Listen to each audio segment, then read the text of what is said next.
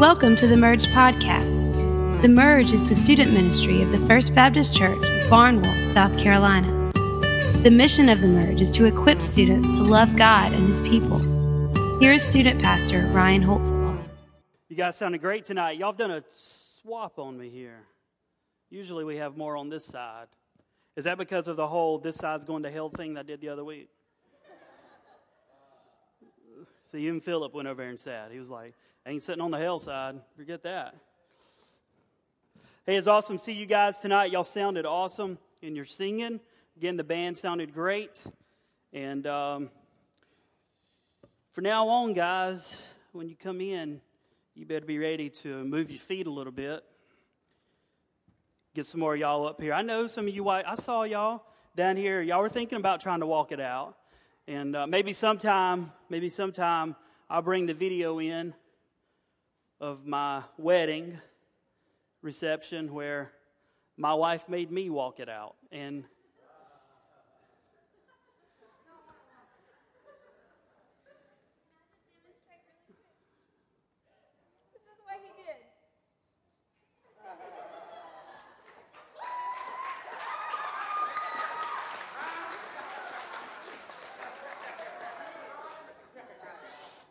All right. No, I'm not doing it. No, I'm not doing it. That was a. Um, guys, let this, hey, let this be a lesson for you never to give in to peer pressure. Because I'm not going to do it. It was a miracle that I did it that one night. So, anyway, all right, let's go. If you have your Bible with you, we're going to be in the book of Ephesians. We're going to be at chapter 2. We're going to look at verse 10 tonight. We are all pretty hard on ourselves. Pretty much the case is is that you're harder on yourself than you are anybody else. Nobody in this room probably has not ever found themselves standing in front of a mirror despising certain things about the way they look. When I was young, I was skinny. No, I really, I was. I was skinny. I was like really skinny. And, and to the point where, with my shirt off, you could see the bones of my ribs. And then as I grew older, there were two words that I forgot to learn I'm full. And because of that, I went from being good and skinny, combined with the fact that from the time I was in the eighth grade until my senior year of high school when I graduated, I lifted weights three hours a day, every single day. I was a fanatic about lifting weights and running and, and being in shape. I would go home, I would go after school, I would spend two hours working out I would eat a bowl of spaghetti, and then I'd go run for an hour, or I would work out some more. The problem is, is that if you ever stop working out, it turns to flab. And that's what has happened. I like Lee's line. Lee's line is I have a six pack, it's just in the cooler. And that's where it's at. I have a six pack, it's just in the cooler. I always found that funny. I now have found myself when I was in high school, eighth grade through high school, I would stand in front of the mirror and I would make my boobies bounce, right? I would sit there and flex them and they would just bounce everywhere. It was great. I was all muscle and just loved it. And, and I loved when I would walk by the mirror, you know, I'd be walking by the mirror and I'd go, hey, hey, hey you know, yeah, look at that. Whew. And now I find myself, I like run past the mirror. You know, it's like, well, I gotta go. You know, I ain't got time to be looking in the mirror no more. Just, I don't want to see that. You know, or I take a towel and just like wrap it all the way around, you know, because I just don't want to look. We all have things about ourselves that we just, we don't like. There's physical traits about ourselves that we do not like. There are personality traits about us that we don't like. If somebody is skinny, they would probably say, I'm too skinny. If somebody is big, they say, I'm too big. If somebody is tall, they say, man, I'm too tall. If they're small, they say, man, I'm too small. Everybody has something about themselves that they do not like. Many of you are constantly thinking about how much you hate life because, because you may not have the family or, or uh, have the type, excuse me, the type of family that your friends have. Some of you, uh, you may not live in the same type of house as some of your friends. You may not be as athletic or artistic or musically gifted as one of your friends. You're constantly comparing yourself to others. And in your mind, in your mind, you keep coming up far short of where you feel you should be. Too many of you are allowing your imperfections to control your life. You say, I can't do this because of this. I can't do this because of this. You know, Moses, Moses told God, he said, I can't go and set your people free because I can't talk straight. Too many people, we, too many of us, we say, I can't do it. Now, there's some things that you really cannot possibly do. I, for one, cannot sing. I'm not even going to try. Well, yeah, I can, but it ain't going to sound good. Okay? It's not going to sound good. It don't even sound good in the shower. And everybody sounds good in the shower. I, no, I definitely don't.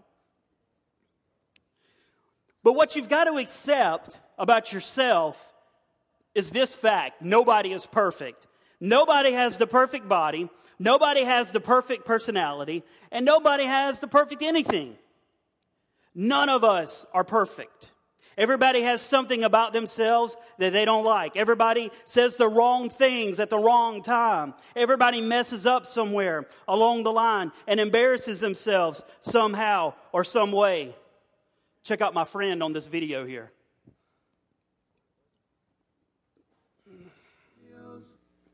I can't believe it. It's my first blind date. Oh, I do it all the time. Really?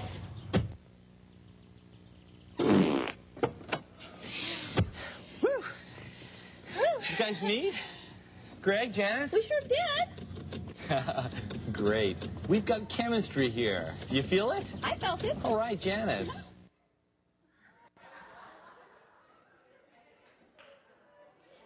Nobody is perfect. The most prim and proper people sometimes have to let one out. You just need to make sure not anybody's around when you do it. Not everybody is perfect. It is time for you, it is time for us together to stop focusing on what we believe uh, is, is these shortcomings about ourselves. You need to stop what you stop believing that you are not uh, not good enough to do this or not good enough to do that. And you need to start accepting what you are and what you've been created to do and what you've been created for. Ephesians 2:10 Paul is writing this letter. And it's a simple verse, but it's good stuff. Ephesians 2:10 says this, "For we are his workmanship, created in Christ for good works, which God prepared beforehand that we should walk in them. The first thing that I want you to see, because the Bible says that, that when the Bible says that we are good God's workmanship, when we are God's workmanship, this tells us several things. And the first thing that I want you to see tonight is that you are beautiful. You are beautiful. Ephesians 2:10 in the New Living Translation Bible is translated we are God's masterpiece. The Greek word Paul uses for masterpiece is the word poema. And we get our English word poem from it. A poem is something of symmetry and beauty. Poems are an expression of the author. The heart of the author is reflected in the poem because, because God is the author and creator of our lives. He is expressing to us, He is expressing to us through our lives that we are his poem. We are beautiful. You are a work of art. You are an expression of God's heart, and that makes you so beautiful and wonderfully made. Psalm 139, verses 13 through 14 says this For you created my inmost being. You knit me together in my mother's womb. I praise you because I am fearfully and wonderfully made. Your works are wonderful. I know that full well. Sam was a 14 year old, purebred, Chinese, hairless dog who won the world's ugliest dog contest. That is a real dog, and his name is Sam. As you can see, Sam is covered in blackheads. His skin is wrinkled and brown and dotted with splotches and several lines of warts. This guy's so ugly, I can't even begin to make mother in law jokes tonight. Y'all get that one day. His eyes are pale and frightening. His teeth are misshapen. They jut out of his mouth at odd angles. He has two hairs on his tail and five hairs on his head. They're kind of combed back. He is so ugly that the judges at his first competition, Philip, is this your dog? Is that why you're leaving? Okay. At his first competition, the judges recoiled in horror when he was placed before them. But none of this seems to faze his owner, Susie Lockaby. In an interview on CBS's The Early Show, Lockaby said, People who don't know him are pretty horrified. They're very horrified that I'm always kissing him. I'm very affectionate with Sammy because I think he's very beautiful. Beauty is in the eye of the beholder. Beauty is in the eye of the beholder. And we are beheld by God. We are held in high esteem by God. God adores you. God loves you. And in His eyes, there is nothing nothing more beautiful than you. Another way to think about it is this God does not create junk.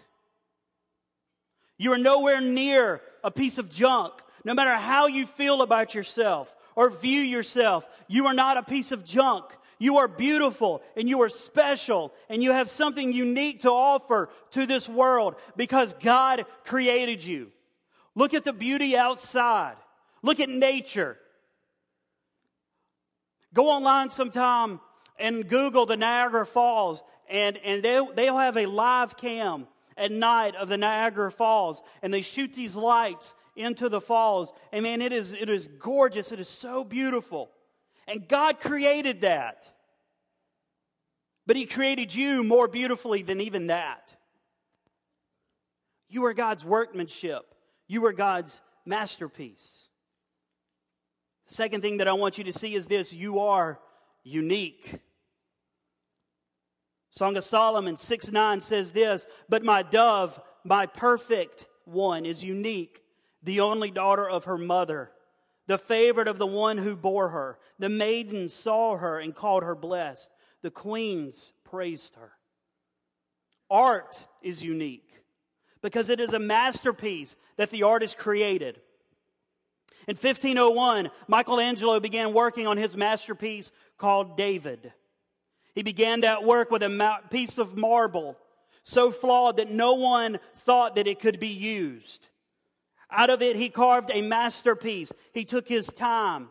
He carved out the specific areas of David and he turned it into a masterpiece that it was so unique and, and, and nobody could ever replicate what David created. Art is art because it is unique. Michelangelo's David is unique because it is carved into a masterpiece. It is art and it is not a, it is beautiful. It is unique. He carved it. He took his time with it. Piece by piece. He created it. And it's unique because, because when he finished, it was his artwork. It cannot be recreated. It is not a Polaroid shot of your Aunt Peggy, something that everybody would have. Right? It's not a, a picture. He created this with his hands. God took you and he created you. He created you. He molded you. There are close to 7 billion people in existence in this world. And yet you are the only one that has your DNA. You are the only one that has your fingerprints. You are the only one that has your voice. And that makes you unordinary. That makes you special. My dad, my dad had an identical twin. I said had because my uncle passed away this past May. And it was so cool to me because my dad is a twin.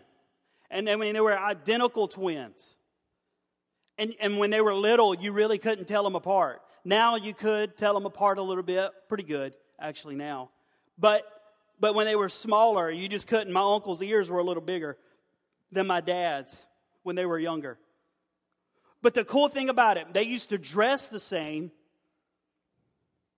they used to act the same, and even though they were identical twins, each of them had their own set of DNA. Each of them had their own set of fingerprints because God wanted them to be unique. There is nobody on this earth like you. Nobody on this earth is as unique as you are. God created each of you with their own set of attributes, with your personality. And no one can copy that or take that away from you. If you're loud, nobody can take that from you. If you're outgoing, nobody can take that from you. If you're laid back, nobody can take that from you. If you're quiet, nobody can take that from you. You are you, and you are special. And you were created by a great God. The third thing that I want you to see is that you are valuable. You are valuable. Matthew 6 26 says this Look at the birds of the air. They do not, they do not sow or reap or store away in barns, and yet your heavenly Father feeds them. Are you not much more valuable than they? You are so valuable to God. You're so valuable to the earth. You're valuable to us. Helen Frankenthaler's The Bay is an abstract painting on display in the Detroit Institute of Arts. It's valuable, okay? It's very valuable. David and I were looking at it. David Bawaldo, where he's at. We were, where's he at? David, where you at, Bo? David, there's David over there. David and I were looking at it today. Emily, go ahead. Thank you. That is valuable. That is worth, now check this out. This piece of artwork is worth $1.5 million. Now, that to me looks like somebody spilled some blue paint on a piece of yellow paper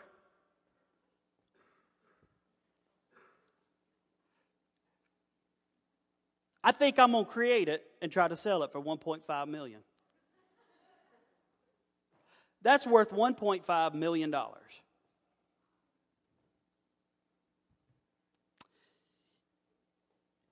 Or should I say that it used to be worth $1.5 million? Until a 12 year old boy on a field trip decided to take his gum and put it on the painting. The gum left a stain the size of a quarter on the painting.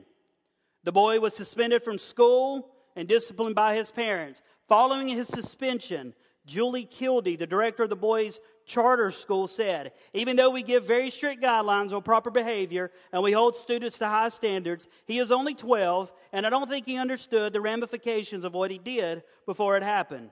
But he certainly understands the severity of it now. Where the boy once saw something equivalent to the underside of a cafeteria table, he now sees a valuable piece of art. We don't always understand the ramifications of what we do. We don't always understand why God made us the way He made us. We don't always understand why we react to things the way we react to them. But the one thing that you must understand is that you are a valuable person. And guys, your life is more valuable than making so many mistakes that all you're doing is taking gum and sticking it to your body or sticking it to your life or sticking it to your spirit and leaving all these marks on it. Because every single decision that you make that is a decision that is harmful to your body, you are destroying the value of it. And God made you to be more valuable than that.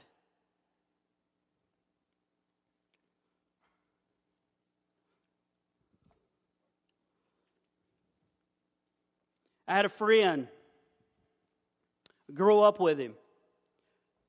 We we're very close growing up. And like it happens a lot of times after high school, we kind of drifted apart. Anyway, he went and got married, had a daughter, and unfortunately, his marriage didn't work out. I ran into him from time to time, and uh, we would talk, and he always seemed pretty happy to me. But um, his marriage didn't work out, ended up getting a divorce. And that divorce took his life and sent it straight downhill to the point where three years after the divorce, one afternoon he pulled into a field, locked the doors on his truck, took a shotgun, and he shot himself. His life, in his eyes, had no more value.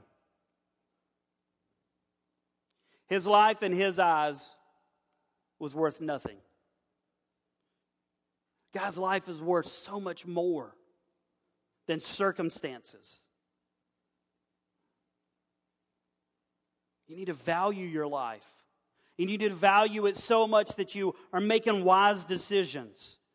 Not just about whether you're going to take this drug or do that. I mean, you guys know that drugs are wrong. You guys know that sex before marriage is wrong. You know all that. What you need to be thinking about is making the decision if you're going to do it or not. Because even though you know it's wrong, a lot of you are still going to do it because you don't value your life. You don't respect yourself enough. You guys need to be thinking about whether or not what are the standards that you're going to have in life. Instead of making these horrible decisions that devalue your life. There's not one person in this room who is not valuable. Some of you are allowing life's tragedies and you're allowing the, the, bad decisions that you make to devalue who you are. The fourth thing that I want you to see the, is, is that for some of you, some of you find that you think that you're an accident that it just happened by chance for you to be here.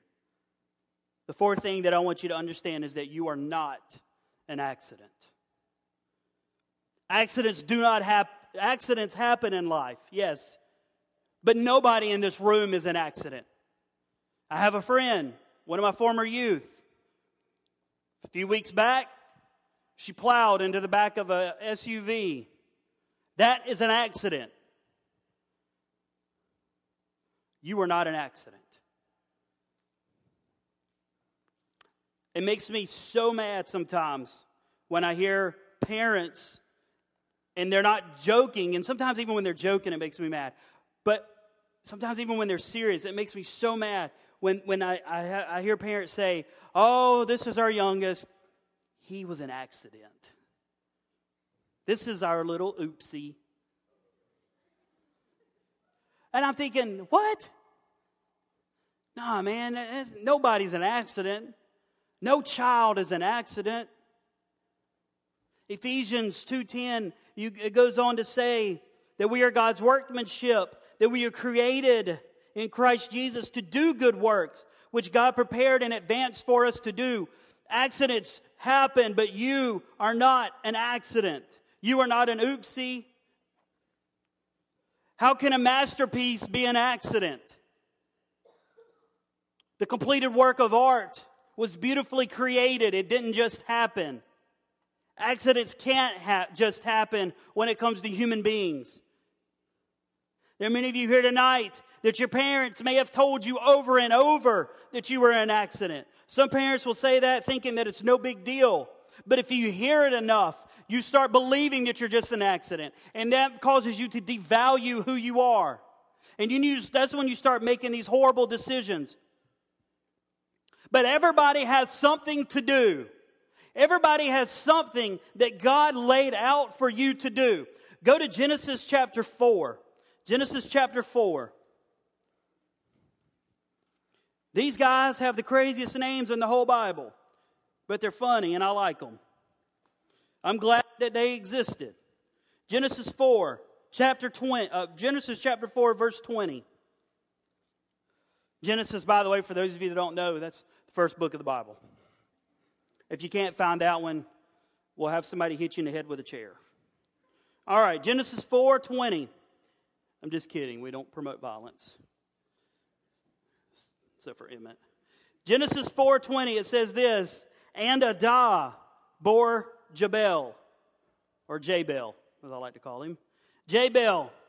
Jabal was the father of those who dwell in tents and have livestock. All right, let's stop right there. So Jabal one day, Jabal is out and he's hanging out under a tree, right? And it's pouring down rain on old Jabal. And Jabal's sitting there thinking, I'm wet. My family is wet. We're all wet. The skin or hair or whatever is, that their clothes were made out of, They're, it's wilting. Or maybe it snowed and Jabal was standing out under the same tree and he was like, I'm cold. And there's got to be something better than me just standing here looking like a complete idiot in the rain and in the snow with my family. So Jabal creates tents. Whoa. Jabal created the tents. He says he's the father of those who dwell in tents. He created tents. God put Jabal on this earth to create tents, and tents led to houses. Jabal's the first contractor, the first builder of the Bible. And not only did he create tents, he also is the father of those that have livestock. So he was like, you know what, guys? I think instead of having the cows just kind of running around wherever they want to, we could go get them and build these little things of fences and put them in there and they can hang out in there. So he like created the first ranch. So Jabal created his own ranch. He has his little tent for his family and he has livestock. God put him here for that reason. Keep reading. Verse 21 His brother's name was Jubal. He was the father of all those who play the harp and the flute. Now, this is what I'm been understanding about Jubal. Jabal, whatever his name was, Jabal, Jabal must have been the manly one of the brothers. Jubal was the, he had feminine tendencies, okay? And, and so it must have been that while Jubal was out building the tents and getting the livestock together and everything, I'm sorry, Jabal was doing that. Jubal was sitting off to the side watching, and he was like, Dad, I can't do nothing with the hammer. You know, he might have had a lift. I don't know. And he, he's like, Dad, I can't do nothing with the hammer. And, he, and his dad's like, Well, what are you good at? And he starts whistling, right? And he picks up a stick, maybe, and he starts playing the stick or something. I don't know how it happened, but what I do know is my boy created instruments. God put him on this earth to create instruments. That was his value. Keep reading, verse 22. And as for Zillah, she also bore Tubal Cain, an instructor of every craftsman in bronze and iron. He invented doing stuff with bronze and iron. So, like, my boy was just walking around one day and he saw some metal laying around and he's like, hey, we can use that for something. Now, I don't know if they had created fire yet. They don't talk about the fire guy. But, but he might have been able to learn to take that and heat it up and, and who knows what he created with it. He may have been the one because to build a tent, you know, you got to have those metal poles and stuff to put the, he might have created that to help build the tents. I don't know. But what I do know is that his life was not an accident because there was something for him to do. We are all created with something to do. We are all created with something great to do. There is a hero that is inside of each one of you. And if you figure out that there is more to life than some of the decisions that you guys are making, and you figure out that there is a hero that lives inside of you, that there is something great and awesome and inspiring for you to do, how awesome would life be then if everybody discovered the hero within them? There are tons of problems in this world, and the world is waiting on you to help solve those problems. Here's one young man who did.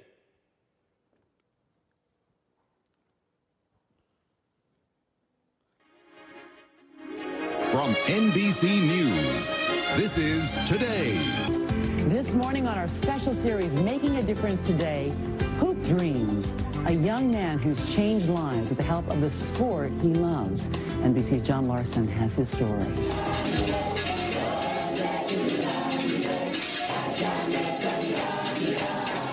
If you want to learn something about hope, this tiny church in Africa might be a good place to start. After what happened here, most might give up.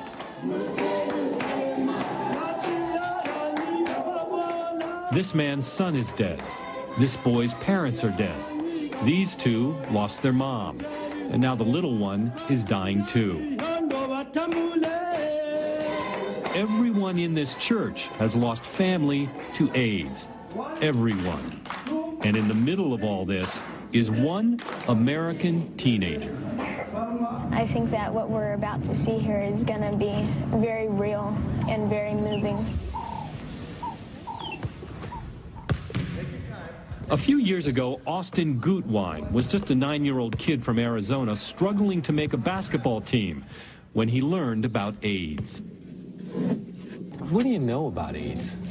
Well, I, I basically know that it's um, a disease that as soon as it gets to parents, it kills them. And I really started to think about, you know, what it would be like if I lost my parents. Six for seven? Austin decided to oh. shoot baskets to raise money for AIDS orphans, sort of like a walkathon. And over three years, he got more kids involved. A lot more. Oh, Calling it Hoops of Hope, Austin last year helped kids in seven states raise almost $100,000. Money Austin decided would go to one special place in Africa. You know, as kids, we don't think about the politics of AIDS. You know, we we don't really care what people think or say about why they got the disease. We just do something to help. Austin had learned that near the little church in Zambia was a school. It had a piece of paper on the wall. We have three categories of orphans. The orphan chart reports 107 children in this tiny school are already orphans. And then we have those that are double orphaned. And so what Austin did was promise the principal to do something remarkable. We thought even at 12, somebody would have, he would have been a, a much bigger boy. Everybody appreciates uh, such a kind of uh, rare gesture from such a young man. And so, with the help of the nonprofit World Vision, Austin built this. Oh, this is so amazing. The region's first high school. People walked hours for the school's dedication this fall to meet the young American who had done this. He's going to be somebody in America. Because God will provide.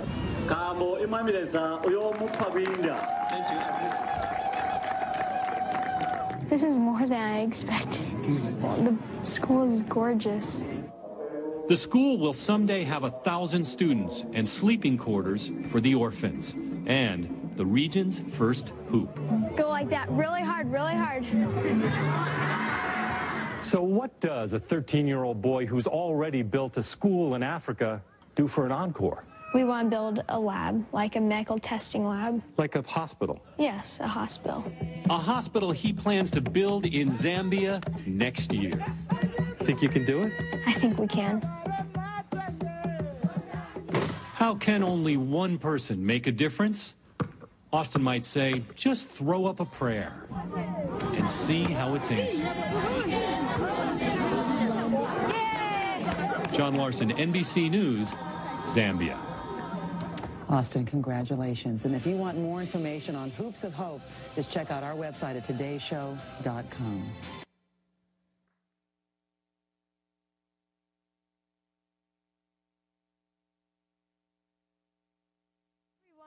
um, from Hoops of Hope. I just think that it's so awesome that you guys have been shooting hoops to build a medical clinic in Sinazongwe, Zambia. You saw pictures from a year and a half ago about the school that you built, and right now I'm standing right in front of the medical clinic that you raised money to build. And guess what? It opens tomorrow. I think that it's so awesome that you guys have done this, and to be able to see these people and know what's actually going to do for them is incredible. You guys are saving lives and preventing orphans. Thank you for making a difference. Or you can just accept your imperfections and move on from it. And place your life in the hands of God and say, Do with me whatever you possibly can. That's what Austin did. He was nine years old.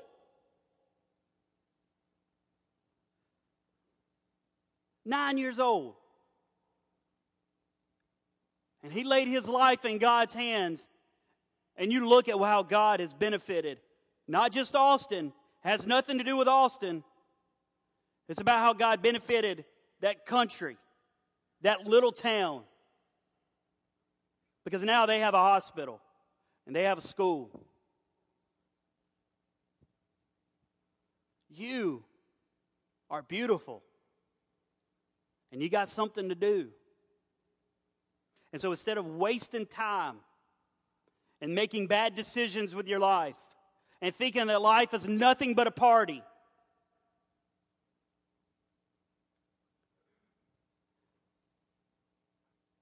stop that junk and get to doing something that's worth something instead of wasting time.